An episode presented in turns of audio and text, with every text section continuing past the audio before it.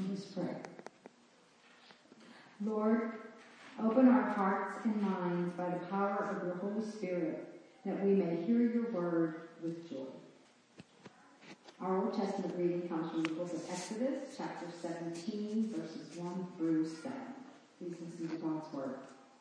All the congregation of the people of Israel moved on from the wilderness of sin by stages, according to the commandment of the Lord, and camped at Rephidim, but there was no water for the people to drink. Therefore the people quarreled with Moses and said, Give us water to drink. And Moses said to them, Why do you quarrel with me? Why do you test the Lord? But the people thirsted there for water, and the people grumbled against Moses and said, Why did you bring us up out of Egypt to kill us and our children and our livestock with thirst? So Moses cried to the Lord, What shall I do with these people? They are almost ready to stone me.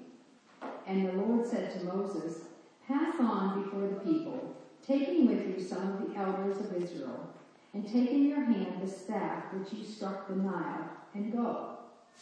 Behold, I will stand before you there on the rock of Horeb, and you shall strike the rock, and water shall come out of it, and the people will drink. And Moses did so in the sight of the elders of Israel, and he called the name of the place Massah and Meribah because of the quarreling of the people of Israel, and because they tested the Lord by saying, Is the Lord among us or not? This is the word of the Lord. Thanks be to God.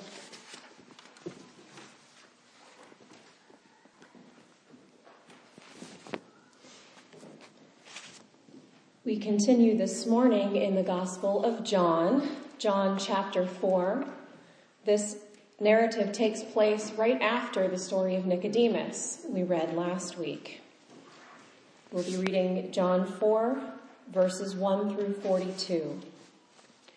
Now, when Jesus learned that the Pharisees had heard that Jesus was making and baptizing more disciples than John, although Jesus himself did not baptize, but only his disciples, he left Judea and parted again for Galilee. And he had to pass through Samaria. So he came to a town of Samaria called Sychar, near the field that Jacob had given to his son Joseph. Jacob's well was there. So Jesus, wearied as he was from his journey, was sitting beside the well. It was about the sixth hour. A woman from Samaria came to draw water. Jesus said to her, Give me a drink, for his disciples had gone away into the city to buy food.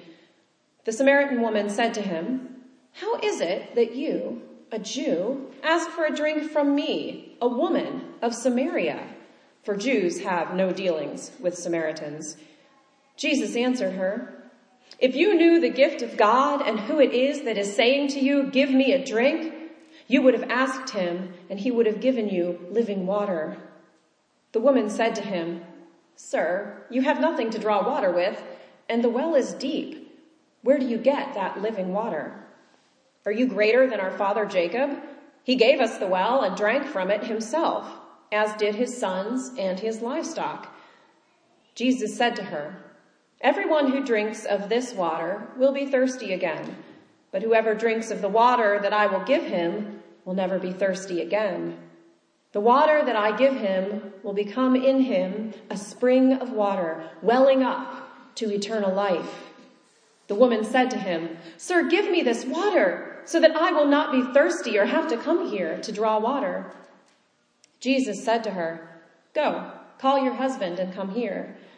The woman answered him, I have no husband. Jesus said to her, You are right in saying, I have no husband, for you have had five husbands, and the one you now have is not your husband. What you have said is true. The woman said to him, Sir, I perceive that you are a prophet. Our fathers worshipped on this mountain, but you say that in Jerusalem is the place where people ought to worship. Jesus said to her, Woman, believe me, the hour is coming when neither on this mountain nor in Jerusalem will you worship the Father. You worship what you do not know. We worship what we know, for salvation is from the Jews. But the hour is coming and is now here when the true worshippers will worship the Father in spirit and truth, for the Father is seeking such people to worship him. God is spirit, and those who worship him must worship in spirit and truth. The woman said to him, I know that Messiah is coming, he who is called Christ. When he comes, he will tell us all things. Jesus said to her, I who speak to you am he. Just then his disciples came back. They marveled that he was talking with a woman, but no one said, what do you seek or why are you talking with her? So the woman left her water jar and went away into town and said to the people, come, see a man who told me all that I ever did. Can this be the Christ? They went out of the town and were coming to him. Meanwhile, the disciples were urging him, saying, Rabbi, eat. But he said to them, I have food to eat that you do not know about. So the disciples said to one another, Has anyone brought him something to eat? Jesus said to them, My food is to do the will of him who sent me and to accomplish his work.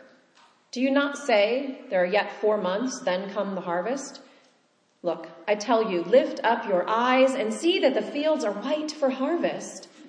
Already the one who weeps is receiving wages and gathering fruit for eternal life, so that sower and reaper may rejoice together. For here the saying holds true, one sows and another reaps. I sent you to reap that for which you did not labor. Others have labored and you have entered into their labor. Many Samaritans from that town believed in him because of the woman's testimony. He told me all that I ever did. So when the Samaritans came to him, they asked him to stay with them, and he stayed there two days. And many more believed because of his word. They said to the woman, it is no longer because of what you said that we believe, for we have heard for ourselves, and we know that this is indeed the Savior of the world. This is the word of God for the people of God.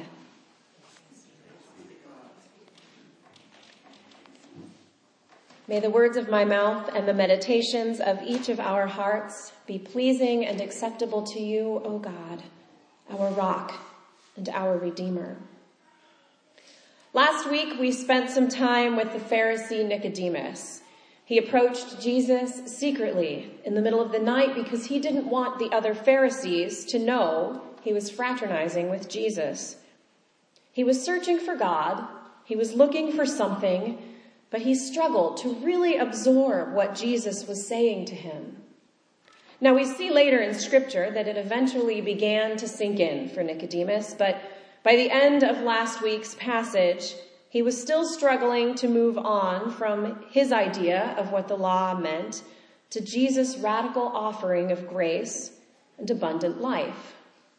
This week's featured actor is dramatically different than Nicodemus.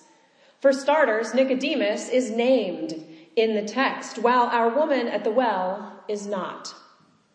Nicodemus comes at night. The woman encounters Jesus in the middle of the day.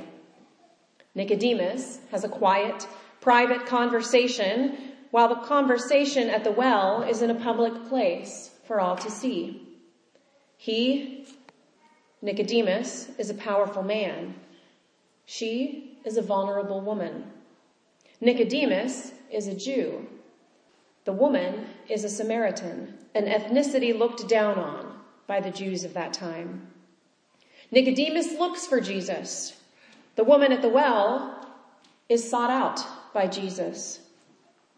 She is exactly the sort of person that an upright Jewish man should not have been seen having a conversation with, and yet Jesus approaches her and strikes up a conversation. At first it seems like a pretty run of the mill conversation.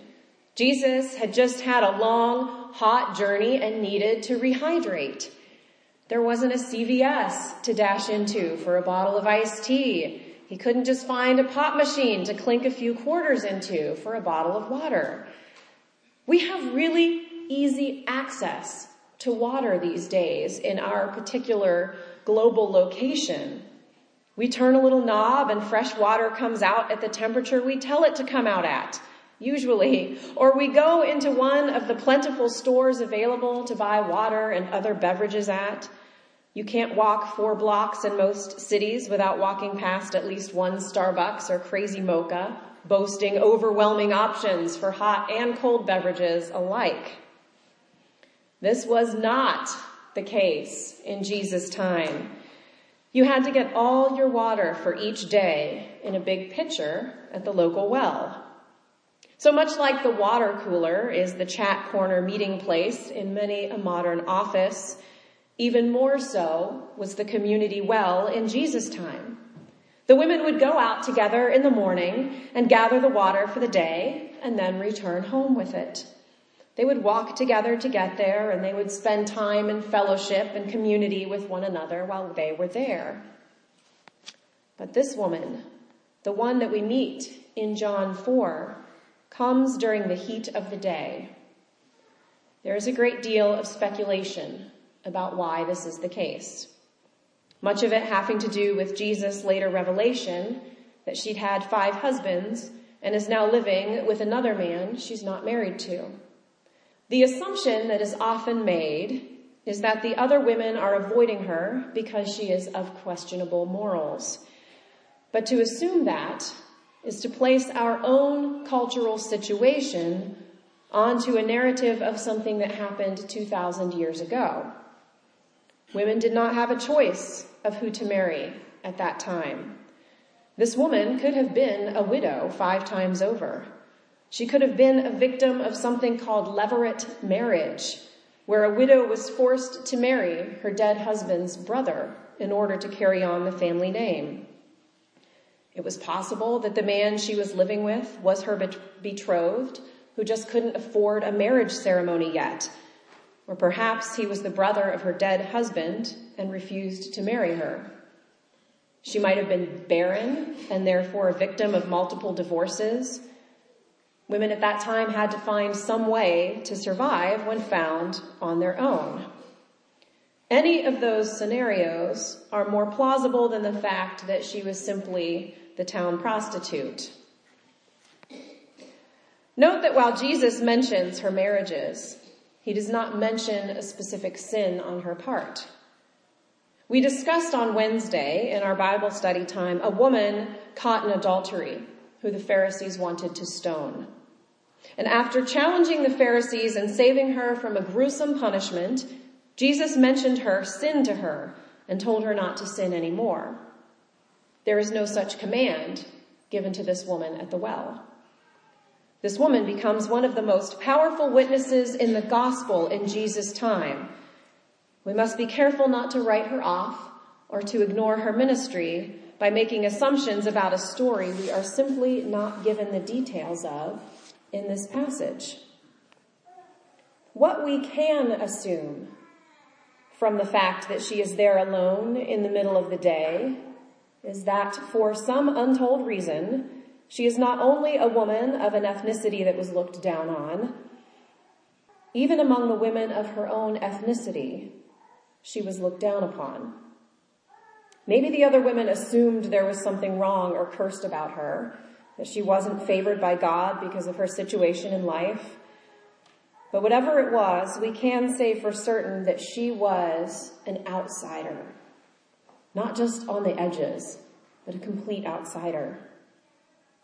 And whether he is confronting sin, like with the, the woman caught in the act of adultery, or he is welcoming in the outsider, Jesus always treats them with dignity. He doesn't shame. He doesn't mock. And the woman at the well is completely blown away by this. She's not used to people treating her in such a way. This conversation is so outlandish. It isn't just unusual. It's preposterous. And the woman tells him so. What is it that compels her to stay and to continue in this preposterous conversation with someone who shouldn't be talking with her. I wonder if when God does preposterous things in our lives, do we stay and enter into the conversation with Jesus or do we retreat to what's familiar? In embracing this completely ridiculous conversation with a stranger who asks for a cool cup of water, the Samaritan woman's life was transformed. She goes from outsider to apostle, from marginal to evangelist, and from isolated to leader of her community. Her belief in Jesus changes her life in radical, real ways that impact her entire community. How many of us can say that about our own faith stories? She's so excited about this encounter with Jesus that she leaves behind her water jug. That was the whole point of her being at the well in the first place. When is the last time any of us were so excited about witnessing to the gospel that we forgot what we were doing just before that? A simple conversation can change a person's life. In this interaction, Jesus makes himself very vulnerable in order to reach out to someone. He's hot and he's tired and he's thirsty when he comes to this well. The one in a powerful position, the Jewish man, becomes vulnerable to the disadvantaged Samaritan woman. And certainly one important takeaway from this narrative is that we have to be willing to be in community with people the rest of the world around us doesn't want to be in community with for whatever reason. Especially in today's racially and ethnically polarized climate, we have to remember Jesus went out of his way on his journey to pass through Samaria to spread the light. He did not geographically have to go through there to get where he was going, but to show the disciples he meant that he came for the whole world. He had to go through Samaria and show them. And so we have to remember that our black neighbors and our Muslim neighbors and our neighbors who live in government housing and our neighbors of other denominations and faiths our neighbors who live on the streets, and all of our neighbors who look or act differently than we do are just as important as the ones who look or act just like us. You never know who the next powerful witness is going to be. You don't know that the person you're glancing at nervously out of the side of your eye isn't a potential missionary or preacher or elder or Sunday school teacher. All that said, we need to watch out that we are not reading this story and putting our own selves into the role of Jesus. Brothers and sisters, we can certainly get ourselves into some of the biggest trouble when we think that we are Jesus in any story from the Bible.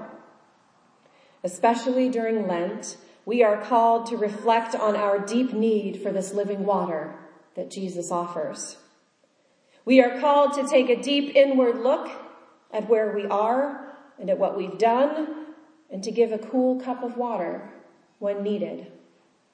The Samaritan woman did not give Jesus a cool cup of water because she thought she was any better than the thirsty man in need. It wasn't her good deed or her mission for the day. She gave it to him because she was there and he was there and he was thirsty and she had water, so it was the right thing to do. She did not expect to get anything out of this, but by offering the water to Jesus, she received more than she ever could have imagined. We must be willing to stop our daily business, our water gathering, our work, our own interests, to respond to those in need because it is in those moments that Jesus encounters us and offers us a different kind of water. Living water, abundant life, healing that does not end. It has nothing to do with what we ourselves have to offer from our place of privilege and everything to do with what we are shown by God when we act humbly out of service. One of my favorite movies of our time expresses this idea of mismatched perceptions and roles perfectly. And what I truly believe is one of the greatest cinematic masterpieces of our time, titled Shrek. A beautiful princess has been cursed, as often happens in fairy tales, and she awaits her true love's kiss to free her from this curse, to free her from the dragon guarded tower in which she has been locked up. And much to her surprise and disgust, the one who rescues her from the dragon guarded tower she's imprisoned in is a big, rude, ugly, smelly ogre named Shrek. As Shrek and Princess Fiona travel to where she's supposed to meet the actual prince who hired Shrek to go rescue her, it is revealed that every night, as part of the curse, and I'm really sorry if you have not seen Shrek yet because I'm about to give you a spoiler. But every night, as part of the curse, Fiona turns into a big, rude, smelly, disgusting ogre. And she hates this about herself and hides it from everyone. She sees herself as being so much better than Shrek. But by the end of the movie, Fiona realizes that the prince is a gross, greedy, awful little person. And Shrek is at his core kind and funny and genuine. She finally has that true love's first kiss with Shrek, the ogre. And as the magic begins to swirl around them, it is the assumption that Shrek will now turn into a dashing prince, redeemed by Fiona's goodness and privilege and good breeding. And much to her surprise and everyone else's around them, instead of turning back permanently into a princess beside her handsome Prince Shrek, Fiona finds herself an ogre for good. It turns out her happiness in life lies in recognizing that she is an ogre too. Friends, we are all ogres. We are all the Samaritan woman at the well. We have to remember that Jesus calls us to all people because God loved the whole world. And we need to remember that we are all human. We are not at our core any more Jesus in this story than Shrek is at his core Prince Charming. This week, may God grant us each the discernment and the perception to see in our day when we might offer a cool cup of water, not because we have some special power to save, but because we expect to meet Jesus at the side of the well. May blessing and glory and wisdom and thanksgiving and honor and power and might be to our God forever and ever. Amen.